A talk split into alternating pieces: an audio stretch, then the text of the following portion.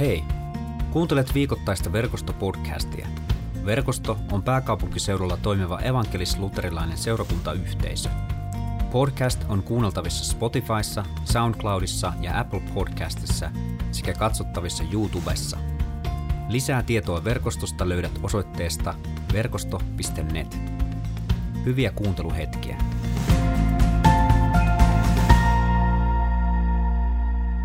Mutta evankeliumi tänään on Johanneksen luvusta 17, jakeet 6-10.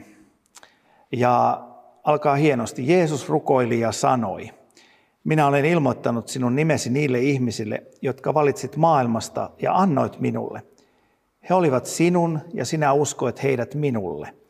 He ovat ottaneet omakseen sinun sanasi ja tietävät nyt, että kaikki, minkä olen minulle antanut, on tullut sinulta – Kaiken sen, minkä olen puhuttavakseni antanut, minä olen puhunut heille ja he ovat ottaneet puheeni vastaan. Nyt he tietävät, että minä olen tullut sinun luotasi ja uskovat, että sinä olet minut lähettänyt. Minä rukoilen heidän puolestaan. Maailman puolesta minä en rukoile, vaan niiden, jotka sinä olet minulle antanut, koska he kuuluvat sinulle. Kaikki, mikä on minun, on sinun, ja mikä on sinun, on minun, ja minun kirkkauteni on tullut julki heissä. Olepa hyvä Ilkka. No niin, ja niin kuin Pitkäsen Panu sanoi, niin tämä oli Jumalan sana ja nyt alkaa sitten jonkinlaista yritystä tulkita sitä.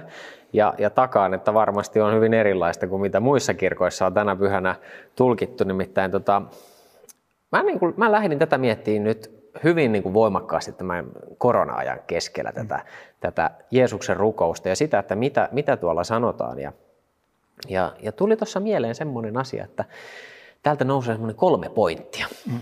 Ja, ja tota, tämä jo antiikin, antiikin Kreikastakin tuttu kaava, kolme asiaa, niin, niin tota, mä oon muodostanut nyt näistä kolmesta asiasta, mitkä minä olen täältä nyt tulkinnut Jeesuksen rukouksesta, niin tämmöisen poikkeusajan pelikirjan.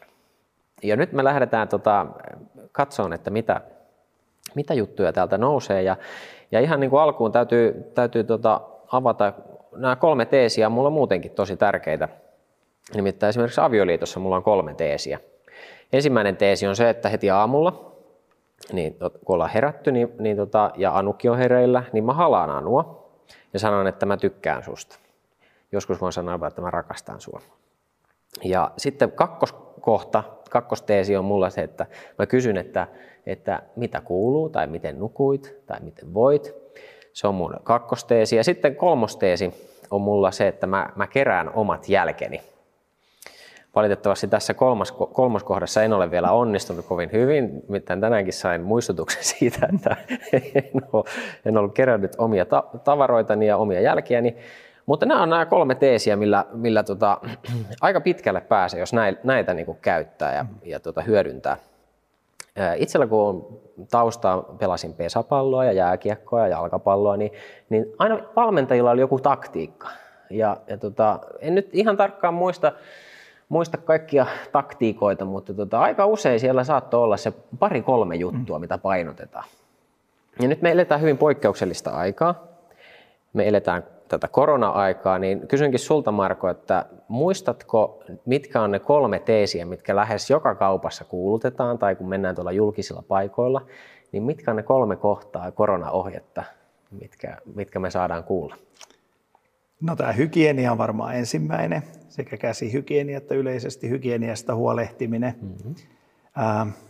sitten, sitten tämä turvavälit, se on tosi ahdistavaa mennä sinne kassalle, kun siinä on ne tarrat, että tuota, pidät turvaväliä. Ja, ja, tuota, ja se, on, se on yksi varmaan. Ja, ja tuota, sitten tietysti, jos, jos tuota, rupeaa kauheasti aivastuttamaan, nimittäin ei, nyt ei uskalla aivastaa, vaikka pitää pitää sisällään, vaikka, vaikka se johtuisi allergiasta tai jostain muusta, niin tuota, mutta, mutta jos aivastuttaa, niin hihaan pitäisi niin kuin pyrkiä Joo. aivastamaan. No me oltiin aika samalla tota noin niin, suunnilla, koska mä, mä listasin nämä samat kolme mm. asiaa ilman, että mä nyt tarkistin mistään.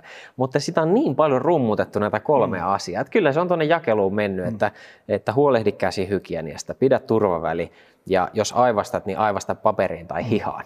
Ne on ne kolme juttua, mitkä, mitkä meitä muistutetaan. Joka kerta, kun me mennään kauppaan, me kuullaan joku kuulutus tai me ollaan tuolla jossain julkisissa liikutaan tai mitä tahansa, niin nämä on ne kolme juttua.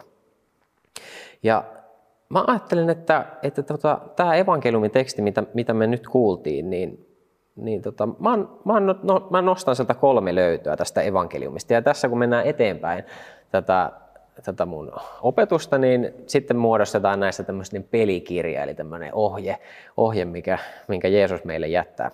Ja ensimmäiset, niin kuin, ensimmäiset löydöt, tai nämä ensimmäiset kolme löytöä, mitkä tästä nostetaan, ja näistä muodostetaan pelikirja. Ykköskohta on tässä evankeliumitekstissä se, että Jeesus rukoilee meidän puolesta. Se on ihan selkeä. Kakkoskohta on tuolla, Jeesus puhuu siitä, että, että opetuslapset ne, ne, on, niin kuin ne tietää ja ne uskoo. Eli tieto ja usko korostuu tässä ja myöhemmin palataan tuohon. Eli ne kulkee yhdessä. Sitten kolmas juttu, mihinkä, mihinkä tuo evankeliumiteksti päättyy, usko Jeesukseen näkyy myös ulospäin. Eli nämä on kolme juttua ja näistä lähdetään nyt muodostamaan tätä pelikirjaa ja, ja tota, lähdetään ihan ekana purkamaan sitä, että, että mitä Jeesus rukoili. Tämä on siis Jeesuksen viimeinen rukous ennen kuin hänet kavallettiin ja vangittiin. Ja, ja tässä, mikä, mikä me löydetään täältä Johanneksen evankeliumin 17. luvusta, niin, niin siinä on se pitkä rukous ja se jakaantuu kolmeen kohtaan. Jälleen kolme kohtaa. Jeesus rukoilee eka itsensä puolesta, nämä jakeet 1-5. Sitten Jeesus rukoilee opetuslasten puolesta, jakeet 6-19, ja tästä kuultiin pätkä tänään. Ja sitten kolmanneksi Jeesus rukoilee kaikkien hänen uskovien puolesta, jakeet 20-26. Jakeessa 20 Jeesus rukoilee näin. Minä en rukoile vain heidän puolestaan, vaan myös niiden puolesta, jotka heidän todistuksensa tähden uskovat minuun. Eli Jeesus liittää, kun hän rukoilee ensin opetuslastensa puolesta, niin sitten hän rukoilee myös heidän puolestaan, eli myös meidän, minun ja sinun, sinun Marko, meidän jokaisen puolesta, jotka heidän todistuksensa tähden uskovat Jeesukseen. Ja, ja tota, tämä ensimmäinen juttu, minkä mä haluan tästä nostaa, on, on nimenomaan tämä, että Jeesus rukoilee meidän puolesta. Ja tämä pelikirjan ensimmäinen kohta on näin ollen se, että, että Jeesus on sun puolella. Marko, mikä vakuuttaa sut siitä, että Jeesus on sun puolella? Mä ajattelen, että ehkä se vakuutus on syvimmin tullut niinä aikoina, kun elämässä on ollut tosi, tosi huonoja aikoja ja on ajanut päätänsä päin Karjalan mäntyä ja mennyt vähän huonosti. Ja, ja myös, myös niihin aikoihin liittynyt myös se, että joskus on ollut sellainen tilanne, että ei kerta kaikkiaan oikein jaksanut eikä pystynyt edes rukoilemaan. Ja jotenkin vaan ne, niin kuin ne kaanaankielinen sana on varmaan syvissä vesissä menimiset ja elämiset, niin ne ajat on niin kuin jotenkin tuonut niin kuin sen todelliseksi, että Jeesus on mun puolella, se rukoilee mun puolesta. Hmm. Et mä en jaksa, mä en pysty, mä en löydä edes sanoja, mutta niin aikoina on tullut erityisesti esiin se, että on vaan kokenut sen, että Jeesus kantaa mua, Jeesus rukoilee mun puolesta. Hmm. Ja se on niin kuin vakuuttanut ehkä mua eniten siitä, että Jeesus on mun puolella. Hmm. Se on henkilökohtainen suhde, hmm. henkilökohtainen kokemus. Kyllä. Tai jonkinlainen tämmöinen. Kyllä. Joo. Mä mietin itse sitä, että, että se, on, se onkin jännä, miten niin kuin näin omalta puolelta suhde Jumalaan, suhde Jeesukseen, niin se syvyystaso, niin se vaihtelee aika paljon. Hmm. Ja usein, niin kuin sanoit, silloin kun on syvissä vesissä, niin silloin se suhde myöskin syvenee. Mm. Ja joskus voi kuitenkin olla niinkin, että, että elämäntilanne on tosi vaikea. Ja silloin tuntuu, että myöskin niin kuin se yhteys tuonne ylös on mm. jotenkin jumissa mm. ja se on tukossa. Ja, ja silloin on hyvä muistuttaa itseänsä siitä, että, että Jeesus rukoilee meidän puolesta se rukous ei loppunut siihen, kun Jeesus kulki täällä, vaan, vaan hän rukoilee edelleen meidän puolesta. Ja on hyvä muistaa se, että Jumalan rakkaus meitä kohtaan, se ei muutu. Jumala ei muutu olosuhteiden mukana. Korona-aikaan niin Jumala ei ole yhtään sen erilaisempi, mitä hän oli, oli ennen korona-aikaa. Jumala, Jumala on ja pysyy ja hän on jotain semmoista, johon me voidaan luottaa, vaikka me ei voida luottaa niihin omiin tunteisiin tai omiin kokemuksiin tai, tai me ei enää koeta jotain asioita hengellisesti sillä tavalla kuin ehkä joskus aikaisemmin, niin me voidaan luottaa siihen, että, että Jumala pysyy samana. Ja se on ehkä no hyvä muistutus ainakin itselle, kun mietin, mietin tätä omaa korona-arkea, niin tämä pelikirjan ensimmäinen kohta tässä poikkeusaikana, että Jeesus on mun puolella. Jeesus on sun puolella. Jeesus on meidän jokaisen puolella. Hän ei ole meitä vastaan, vaan hän on meidän puolella. Kun tuossa jakeessa kahdeksan Jeesus rukoilee, että nyt he tietävät, että minä olen tullut sinun luotasi, rukoilee siis isää, ja uskovat, että sinä olet minut lähettänyt. Tämä on mielenkiintoinen tämä, tämä sana tietävät. Mä katoin, katoin sitä vähän tota, sitä, sitä alkujuurta, niin siinä, on niin kuin, siinä korostetaan sitä, että he, nyt he todella tietävät. Ja tietävät aivan varmasti voisi olla niin kuin yksi, yksi tämmöinen mahdollinen käännös. Ja tässä yhdistyy samalla tavalla kuin parissa muussakin Johanneksen evankeliumin kohdassa, niin yhdistyy nämä usko ja tieto. Ja, ja mä ajattelen sillä tavalla, että usko ja tieto suhteesta Jeesukseen, ne kulkee käsi kädessä. Me tarvitaan niitä molempia. Johanneksen evankeliumissa 6, 68-69 Simon, Simon Pietari vastaa Jeesukselle ja sanoo näin, Herra, kenen luomme menisimme? Sinulla on ikuisen elämän sanat. Me uskomme ja tiedämme, että sinä olet Jumalan pyhä. Sitten tilanteet, tilanteet menee tiukemmaksi ja, ja oikeastaan niin kuin tämä edeltävä kohta, mistä nyt tänään kuultiin evankeliumi, niin, niin siinä, siinä on keskustelu, missä opetuslapset sanoo tällä tavalla. Nyt sinä puhut selvin sanoin, et enää vertauksin. Me ymmärrämme nyt, että sinä tiedät kaiken, eikä sinun tarvitse odottaa, että joku kysyy. Siksi me uskomme, että olet tullut Jumalan luota. Ja sitten on mielenkiintoinen vastaus, minkä Jeesus antaa. Nyt te kyllä uskotte. Tulee aika, ja se on jo nyt, jolloin te joudutte hajalle, kuka minnekin, ja jätätte minut yksin. Yksinen silti jää, sillä isä on minun kanssani. Olen puhunut teille tämän, jotta teillä olisi minussa rauha.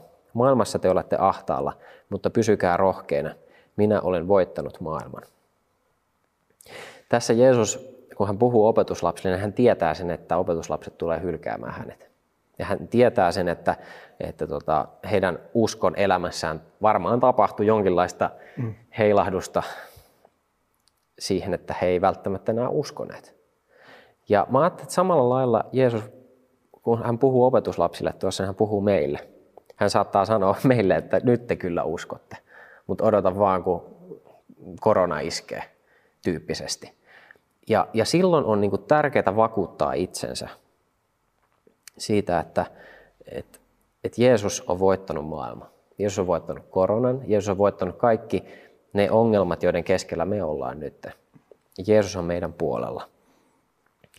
Tähän poikkeusajan pelikirjaan niin mä antaisin kakkosteesiksi tämän Jeesuksen rukouksen pohjalta tämmöisen kohdan. Vahvista uskoa ja vahvista ymmärrystä Jeesuksesta.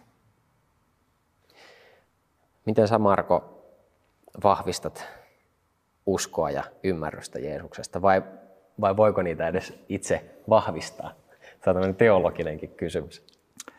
No joo ja ei. vastataan, vastataan yhtä perust, perust tuota teologisesti. Ähm, Mua jotenkin puhuttelee raamatussa se, että jos te teette minun taivaallisen isän tahdon, niin te tulette tietämään, onko tämä oppi minusta. Mm. Ja, ja mä, että mun usko vahvistuu siinä, että saa seurata Jeesusta ja saa tehdä niitä asioita, mitä on Jumalan valtakunnassa. Ja jotenkin siinä se vahvistuu, että mä tulen tietämään. Tämä ei ole mitenkään muuten mahdollista, jos ei, jos ei tuota, Jeesus ole tässä, jos ei Jeesus ole totta. Ja, ja tuota, eli jälleen se on ehkä semmoista suhteen rakentamista. Kaikki johtaa aina siihen elävään suhteeseen. Ja, ja tuota, tuosta mainittiin, että meillä viikolla ilmestyy YouTubeen Alfan, Alfan tilille ja verkoston verkoston nettisivuiltakin voi hakea rukouskurssi.fi. Tämä 24-7 rukouskurssin näitä opetusvideoita Isä meidän rukouksesta ja siinä on palvontakohdasta mun mielestä hyvä semmoinen, että tavallaan me niin kuin laajennetaan se näkökantamme siihen Jumalan suuruuteen. Me ylistetään Jumalaa, kunnioitetaan Jumalan nimeä ja pidetään häntä pyhänä. Ja silloin me niin kuin ikään kuin laajennetaan meidän katsantokanta Jumalan suuruuteen siitä, että hän on muuttumaton, niin kuin sanoit, ja, ja hän on pyhä, hän on suuri, hän tietää. Ja mä ajattelin, että tämä on ehkä semmoinen niin kuin yksi asia, mikä niin kuin koen hirveän tärkeänä, että mä niin kuin ylistyksessä ikään kuin piirrän eteeni, tai ylistyksessä ikään kuin Jumala, Jumala tulee todellisemmaksi, se Jumalan suuruus tulee todellisemmaksi. Hän Raamatussa sanotaan, että tuota, minä asun kansani ylistyksessä. Hmm. Ja mun mielestä tässä se tulee niin kuin jotenkin todelliseksi, että Jumala on suuri ja näkee sen suuruuden. Ja sitten tulee ne omat pienet asiat, hmm. mitä kerrotaan Jumalalle. Kyllä. Että mä ehkä lähtisin nyt näillä kahdella. Hmm. Aika hyvät. Jos nyt mietitään tätä Jumalan palveluksenkin rakennetta, hmm. niin, niin tässä on se rukousosio, mihin hmm. liittyy myöskin hmm. tämä ylistys. Sitten on tämä sanan osio, mm. ja, ja sitten on ehtoollinen. Mm.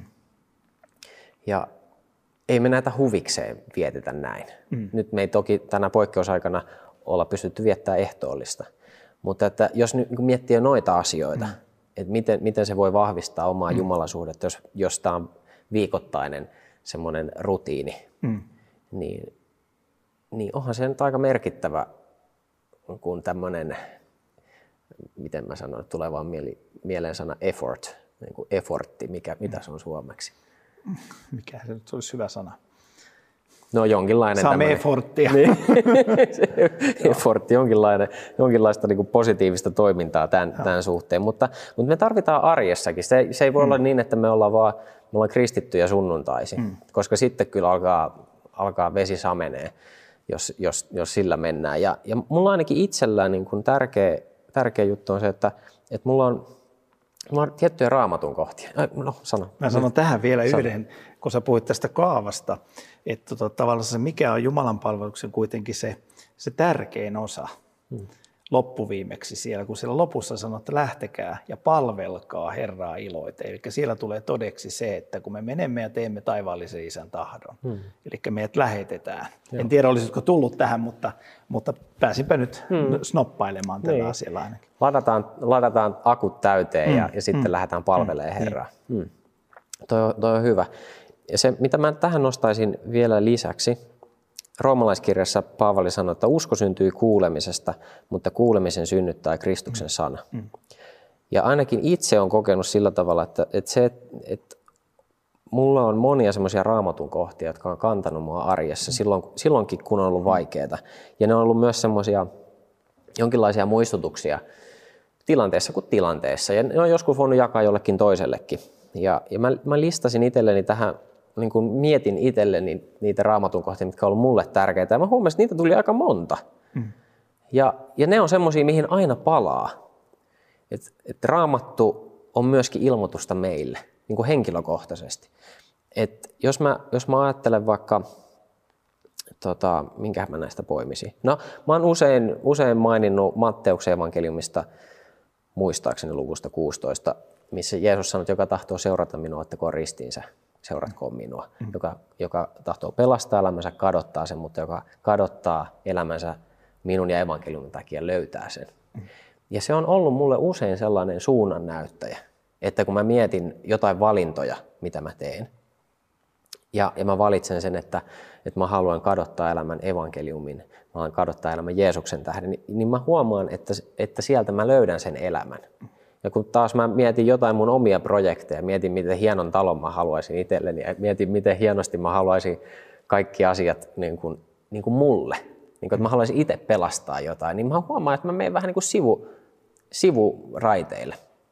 Taas sitten niin kuin esimerkiksi Jeremian kirjan luku 30 on ollut mulle semmoinen kohta, että kun musta on tuntunut, että mun sydän on revitty irti ja, ja on ollut, ollut jotain semmoisia tilanteita elämässä, mikä on niin kuin, niin kuin murskannut mut, niin niin siellä Jumala puhuu Jeremian kautta näin, minä hoidan haavasi terveiksi, parannan sinun vammasi, sanoo Herra, parannan sinut Sion, sinut, jota kutsutaan nimellä hylätty vaimo, sinut, josta kukaan ei välitä. Ja toi on mennyt joskus niin syvälle ne sanat, että semmoisessa hetkessä, kun tuntuu, että kukaan ei voi puhua mulle, niin, niin joku Jumalan sanan kohta uppoaa niin kuin veitsi sulaa voihin. Ja, ja mä ajattelen niin, että, että raamatun merkitys henkilökohtaisen uskon vahvistamiseksi ja ymmärryksen vahvistamiseksi on niin kuin ihan tosi kriittinen. Me tarvitaan uskoa ja me tarvitaan ymmärrystä. Hebrealaiskirja puhuu siitä, että, että usko on lujaa luottamista. Taas tieto liittyy keskeisesti ymmärrykseen. Löysin tämmöisen määritelmän ymmärryksestä. Ymmärryksellä tarkoitetaan kykyä omaksua tieto jostakin asiasta niin syvällisesti ja perusteellisesti, että osaa palauttaa asian helposti mieleensä ja käyttää asian koskevaa tietoa monipuolisesti hyväkseen. Ja vaikka tässä, kun otetaan nämä Jumalan sanan soveltaminen monipuolisesti omaksi hyväksi tai jonkun toisen hyväksi, niin mä ajattelen, että se on sitä, että kun me tiedetään jotain raamatusta, niin kun se syvenee henkilökohtaiseksi kokemukseksi, niin siitä tulee ymmärrystä. Ja silloin sä pystyt soveltamaan sitä ja, ja palauttamaan semmoisia totuuksia mieleen, mitkä ehkä unohtuu niissä pimeissä hetkissä, jotka unohtuu, kun tulee jotain tosi vaikeaa. Ja mä olen huomannut semmoisen asian, että, että tie lujaan luottamukseen ja ymmärrykseen kulkee usein samaa polkua kivun ja rakkauden kanssa. Ja, ja se on tosi jännä juttu, että, että miten, miten se meneekin niin, että, että sä, sä tarvit niitä vaikeita aikoja – jotta sä voit jotain ymmärtää syvemmin vaikka Jumalasta. Myöskin jos ajatellaan parisuhdetta, se mikä lujittaa parisuhdetta on, on yhdessä käydyt vaikeat kokemukset. Ne itsessään, se kipu, kipu itsessään ei anna niin kuin mitään, mitään niin kuin hyvää, mutta kun sen käy läpi ja sen selvittää, niin sieltä tuleekin jotain, jotain semmoista, mitä ei olisi ikinä voinut saada ilman, ilman sitä kärsimystä. Ja mun mielestä ja mun kokemuksen mukaan niin keskeisintä näissä vaikeuksissa on nöyrtyminen Jumala edessä. Se, että sä, sä niin kuin hyväksyt sen, että mä en tajua tätä. Mä en tajua, miksi nämä asiat menee näin. Mä en tajua, miksi kaikki menee pieleen. Mä en tajua, miksi me, minun perhettä tai meidän, meidän rakkaita ihmisiä kohtaisi tämmöinen vääryys ei me, me ei, me ei niin saada niihin selitystä, me ei saada niihin vastauksia, mutta me nöyr, kun me nöyrytään Jumalan edessä ja me ymmärretään, että me ei ymmärretä, ja me hyväksytään se, että Jumala, että sun käsissä on tämä kaikki. Me hyväksytään se, että Jumala, sä oot hyvä, vaikka tämä ei tunnu kivalta. Ja me ymmärretään, että Jumala, sä oot muuttumaton. Sussa on jotain semmoista pyhyyttä, mitä, mitä mä en löydä mistään muualta. Ja me niin kuin suostutaan Jumalan ohjaukseen niin, niin mä ajattelen, että sieltä voi löytyä se tie lujaan luottamukseen ja siihen ymmärrykseen, että me jotakin ymmärretään Jumalan luonteesta ja siitä, että kuka Jeesus on, mitä hän on meidän puolesta tehnyt ja miten me voidaan häntä seurata. Tässä on se kääntöpuoli, kun mennään, mennään kohti tätä kolmatta kohtaa, niin tämä, että miten, miten me heijastutaan tai mitä me heijastetaan Jeesusta, kun me, ollaan, me sanotaan, että me ollaan kristittyjä – niin silloin se niin kuin herättää kuulijassa tai toisessa ihmisessä ajatuksen, että, että tämä ihminen heijastaa jotenkin Jeesusta. Ja niinhän se onkin. Haluttiin me sitä tai ei. Ja se ongelma on siinä, että kun me tuijotetaan ihmisiä, me tuijotetaan jotain vaikka pappia tai me tuijotetaan jotain, joka me tiedetään kristityksi, niin me saattaa ymmärtää Jumalaa ihan väärin. Ja nyt mä kerron tarinan mun äidistä. Tähän tota liittyy äidin permanentti kampaus. Nimittäin 90-luvulla tuolla Ylihärmässä, joka on siis muodin, muodin tämmöinen kes, keskuspiste, niin kuin varmasti kaikki ymmärtää Etelä-Pohjanmaalla, niin kaikilla naisilla oli permanentti kampaus. Ja, ja tota, niin oli myös mun äidillä, kun, kun mä, olin, mä olin lapsi. Ja, ja tota, kuitenkin niin kun mun äidin permanenttikampauksessa oli jotain semmoista tunnistettavaa, että mä, mä erotin sen kaikista muista permanenttikampauksista. Ja jos mä olin kaupassa, niin mä kaukaa näin, että missä, on, missä äiti menee, vaikka oli niin kuin selkäpuolella, kun äidin ne kiehkurat oli niin kuin tietyllä tavalla. Ja, ja se oli myöskin semmoinen niin kuin turvallinen signaali, että pystyi niin kuin kulkemaan sitä, sitä permanenttikampausta kohti. Mutta kerran kävi, kävi tota semmoinen tilanne, että tota, mä niin näin henkilön, jonka mä katsoin, että toi on varmasti äiti. Ja, ja mä juoksin tätä henkilöä kohti ja, ja tarrauduin hänen niin kuin, tiukasti näin halasi häntä oikein niin kuin, koko voimalla, niin kuin pieni poika voi, voi halata. Ja, ja tota, sitten tota, avaan silmät ja katson ylöspäin, niin siellä ei ollutkaan äiti, vaan siellä oli yksi toinen nainen ja sanotaan, että hänen nimensä oli vaikka Raija.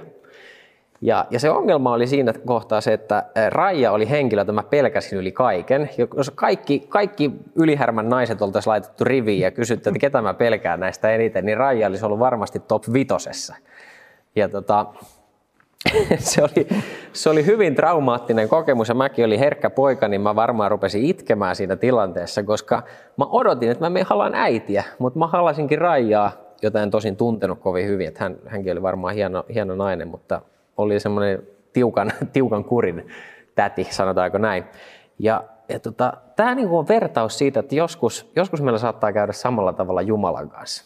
Ja kun me lähestytään ihmisiä, niin me oletetaan, että me löydetään sieltä niin kuin Jeesuksen kasvot. Me oletetaan, että sieltä löytyy joku niin kuin ihana, rakastava Jumala. Ja sitten sieltä, sieltä löytyykin vähän, vähän tota kireempi, kireempi ja, ja jollain tavalla niin kuin omien traumojensa kanssa kulkeva kristitty, jolla on ehkä itsellä vaikeaa. Huonot kokemukset Jumalasta on usein seurausta joko olosuhteista, me syytetään olosuhteista Jumalaa, me syytetään siitä, että korona on nyt, niin, niin saatetaan syyttää, että tämä on Jumalan syytä. Ja, ja huonot kokemukset Jumalasta on usein seurausta myöskin ihmisistä, erityisesti meistä kristityistä. Ja, ja, ja tämä niin kuin haaste on siinä, että, että meidän, meidän niin kuin ihmisen mieli on niin kapea, että meidän on vaikea ymmärtää Jumalan olemusta – meidän, ja senkin takia me etsitään merkkejä Jumalasta meidän ympäröivästä maailmasta, niin kuin olosuhteista ja ihmisistä. Ja toisaalta niin kuin se, että eihän se ole huono, koska Jeesuskin rukoili, että, että hänen kirkkautensa on tullut julki heissä, eli hänen seuraajissaan. Mutta mut kun me mennään niin tässä tasapainossa, niin me ymmärretään se, että koska me ollaan Jumalan kuvia, me kaikki ihmiset, uskottiin me Jeesuksen tai ei, me heijastetaan jotain Jumalasta. Ja jos me sanotaan, että me, me seurataan Jeesusta, niin me oletettavasti heijastellaan enemmän. Ja, ja se onkin niin se tavoite oikeastaan, missä, mistä sä jo tuossa niin aiemmin sanoit, että se kun sä palvelet Jeesusta, sä, sä seuraat Jeesusta, sä teet niitä tekoja, joita Jeesus teki, niin, niin sehän, sehän on niin hyvä juttu. Mutta se kääntöpuoli tässä on se, että, että kun me ei aina tehdä, me joskus epäonnistutaan. Ja, ja näin niin kuin äitien päivänä, niin tämä voi olla myöskin jollekin aika kipeä päivä, jos, jos suhde vaikka omaan äitiin on tosi kipeä. Äiti saattaa olla kristitty myöskin, mutta, mutta hän, hän on laiminlyönyt oma äidin tehtävää tai siinä on, on syntynyt sellainen kokemus. Tai joku, joku äiti, joka nyt katsoo tätä tätä Jumalan palvelusta saattaa miettiä, että mä oon niin epäonnistunut äitinä, että kun mun lapsi on tehnyt näin ja tehnyt noin, tai, tai hän kokee asiat näin tai noin, että, että mä oon niin epäonnistunut. Ja, ja nämä menee, menee niin tosi syvälle, nämä kivut, mitä, mitä liittyy tähän olla, olla Jumalan kuvana, olla Jeesuksen seuraajana ja heija, olla semmoisena niin heijastuspintana, koska nämä menee semmoiseen omaan identiteettiin ja, ja nousee kysymyksiä siitä, että, että onko mä ollut riittävä. Ja tähän ollen, niin mä haluaisin tuoda semmoisen tota, erilaisen näkökulman. Tai en tiedä, onko tämä erilainen, mutta tämä on mun näkökulma. Mun mielestä, kun me mietitään sitä, että mitä on heijastaa Kristusta, niin se on ennen kaikkea sitä, että, että me heijastetaan sitä nöyryyttä ja sitä rakkautta ja sitä, sitä armoa, jota Kristus meitä kohtaan on osoittanut mikä konkretisoituu ristillä. Ne on oikeasti kovia juttuja. Ei se, että me ollaan täydellisiä ihmisiä. Ja mitä tulee niin kuin näihin pettymyksiin, niin, niin näissä mun mielestä avain on se, että me pyydetään anteeksi ja me annetaan anteeksi. Hirmu yksinkertaista. Ja tämä mun pelikirjan kolmas kohta on tämmöinen äh, ajatus, että uskalla olla ihminen, joka heijastaa sitä, mitä Jeesus on. Nimenomaan heijastaa sitä, mitä Jeesus on. Ei, me ei aina pystytä olla sitä, mitä Jeesus on ja mitä Jeesus oli. koska me ollaan syntisiä ihmisiä, me ollaan vajavaisia ihmisiä, jotka tekee virheitä. Mutta mut se meidän rukous on kuitenkin, niin kuin Jeesus sanoo Johanneksen evankeliumi 12. luvussa, että joka näkee minut, näkee lähettäjäni. Et jopa, mä rukoilen sitä, että jopa mun kivuissa näkyisi mun lähettäjä, Jeesus. Mä rukoilen sitä, että jopa mun niin kuin kaikissa niin epätäydellisyydessä näkyisi mun lähettäjä, Jeesus. Ja mikä ikinä tilanne sun elämässä tänään on, joka, joka katsot tätä Jumalan palvelusta, niin, niin mä haluaisin jättää sulle nämä kolme, kolme pelikirjan kohtaa tähän poikkeusaikaan ja, ja, ja sen yli. Se ensimmäinen juttu on se, että Jeesus on sun puolella. Sä et ole yksin koskaan, vaikka susta tuntuisi siltä. Jeesus on sun puolella. Toinen juttu ja toinen semmoinen kehotus, minkä mä jätän sulle, on se, että vahvista sun uskoa ja vahvista sun ymmärrystä. Ne asiat, mitä tässä nostettiin esiin, vaikka se, että tulla yhteen kristittyjen kanssa, rukoilla yhdessä, ylistää Jumalaa yhdessä, lähteä arkeen ja palvella Jeesusta, palvella ihmisiä, rakastaa ihmisiä. Ne on semmoisia asioita, mitkä, mitkä vaikuttaa siihen, että ne vahvistaa sun uskoa ja ymmärrystä. Ja se, että sä voit löytää raamatusta jotain sellaisia kohtia, jotka puhuu nimenomaan sulle, jotka on niin kuin Jumalan suoraa puhetta sun sydämelle. Ja ne on siellä, ne on kirjoissa ja kansissa ja sä saat ottaa ne omaan elämään. Sä saat ottaa ne itsellesi ja vahvistaa niillä sun uskoa ja ymmärrystä. Ja kulkea sen kivun ja rakkauden kautta siihen niin kuin syvempään Jumalan tuntemiseen henkilökohtaisella tasolla. Eli vahvista uskoa ja vahvista ymmärrystä. Kolmas kohta ja tämä viimeinen, uskalla olla ihminen, joka heijastaa sitä, mitä Jeesus on. Tämä on aika, aika rajusti ehkä sanottu, mutta mä sanon tämän kuitenkin. Jeesustelu ei auta ketään, mutta Jeesus Kristus auttaa jokaista, joka turvaa häneen. Meidän kristittyinä ei tarvitse olla täydellisiä, mutta meidän tulee olla aitoja. Hiljentää rukouksen. Kiitos rakas taivallinen Isä, että saadaan poikas Jeesuksen nimessä käydä sun eteen ja olla, olla sun edessä. Me kiitetään kaikesta sitä hyvästä, jota sä oot meille antanut ja me kiitetään siitä ennen kaikkea, että, että sä annoit oman poikas meidän puolesta.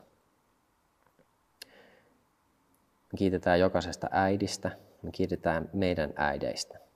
Me kiitetään myös siitä, että, että kaikkein vaikeidenkin asioiden läpi, niin sä oot tuonut meidät nyt tähän päivään, missä me nyt ollaan. Ja me rukoillaan Jeesus sitä, että niin kuin roomalaiskirja kahdeksassa sanotaan, että kaikki yhdessä vaikuttaa niiden parhaaksi, jotka Jumalaa rakastaa. Me rukoillaan sitä, että, että myös ne kipeät asiat, niin sä voisit kääntää jotenkin hyväksi.